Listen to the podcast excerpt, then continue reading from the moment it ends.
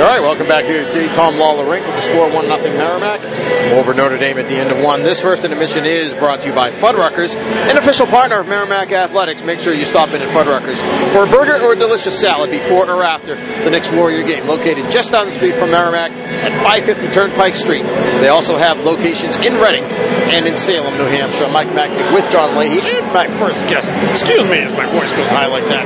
Battling a cold, I apologize for that. But my guest here is the voice of the Warriors, celebrating his 400th game behind the mic here for Merrimack, and it is my uh, esteemed and uh, longtime partner now, John Leahy. And uh, well, John, first of all, 400 games. The first question has got to be, how do you do it?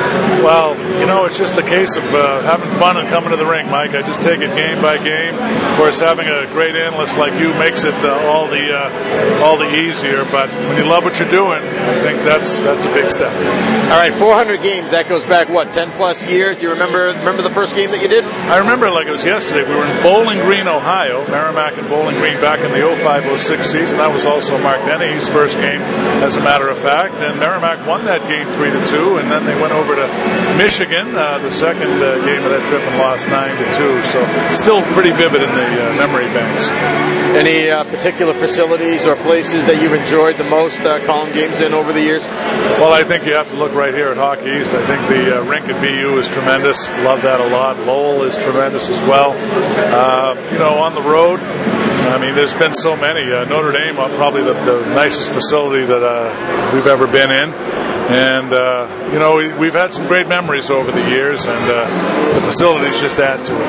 And there's an opportunity, too, to, to call games in some non traditional locations, I guess, or, you know, some games that are effectively neutral ice with respect to the teams playing. Uh, I think back to Nashville a few years back, Bridgestone Arena, Florida, of course, just a couple of weeks ago and uh, and of course the, the, the Garden, the TD Garden, when Merrimack had that run in 2011. Uh, any particular memories from any of those or anything else? Well, the Garden was fun. You don't know how many opportunities you're going to have to do a game at the Garden. Of course, Fenway was wonderful as well.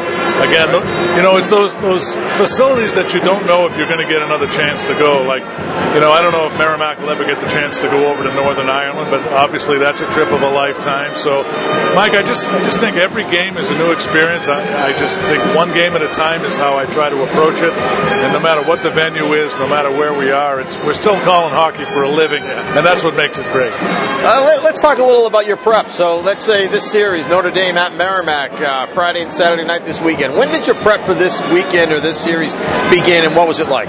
Well, I usually start prep on Monday. Uh, I'll work on uh, just reading whatever I can get my uh, my eyes on, and then uh, Tuesday usually I'll start to work on Merrimack. I'll get all the stats up to date and any relevant information I need for the software. Wednesday, I usually take care of the visiting team. Uh, it also depends on how many opponents we have during the week. If we have two different opponents, I usually start the prep uh, a day early. And uh, then Thursday is uh, pretty much uh, doing the final preparation, getting the commercials ready for the game, and also getting the scorebook ready. So it does take a full week, you know, to, to really fully be prepared. And what time do you get here for a game? Start setting things up. What, you know, what's it like game day for you? Well, for a seven o'clock game, I'm usually here by four o'clock. Uh, I like to get the equipment set up quickly, go over my notes uh, and uh, whatever pertinent information I need for the game. And I also want to run through uh, checks with the equipment, make sure that everything's sounding okay. And uh, so it's more than just you know preparing to do a hockey broadcast.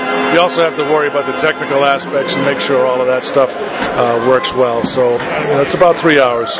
And besides the, the milestone that we talked about, great honor for you, the New York Penn League Broadcaster of the Year, honored this year for baseball because during the uh, the spring and the summer, you called baseball for the Lowell Spinners. Yeah, I was quite honored uh, this past summer to receive the Warner Fusselle Award in the New York Penn League. It's quite an honor when you consider all the great talent that uh, there is in that league. And, uh, you know, baseball is, is really demanding. Of course, it's an everyday sport. You're at it uh, with very little breaks, and whatever breaks you do get, you're on a bus traveling somewhere. But, you know, it's nice to know that people are willing to appreciate your work and, and reward it in some tangible way.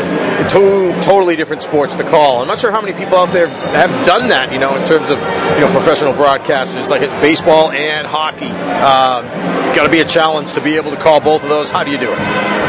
Well, you know what you have to realize is that you're talking about two sports that are completely different. Baseball yeah. being the slow pace that it is, you have to find time to fill with stories and uh, a lot of downtime. You know, pitching changes, rain delays.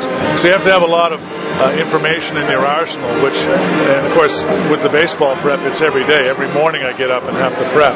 So you know, hockey's a little more bit more relaxed in that sense. But of course, the trade-off is with the speed of the game. You know, you don't have as much time to you know talk about stories per se. But you know, you, over time, you know, you get a chance to learn how to do both.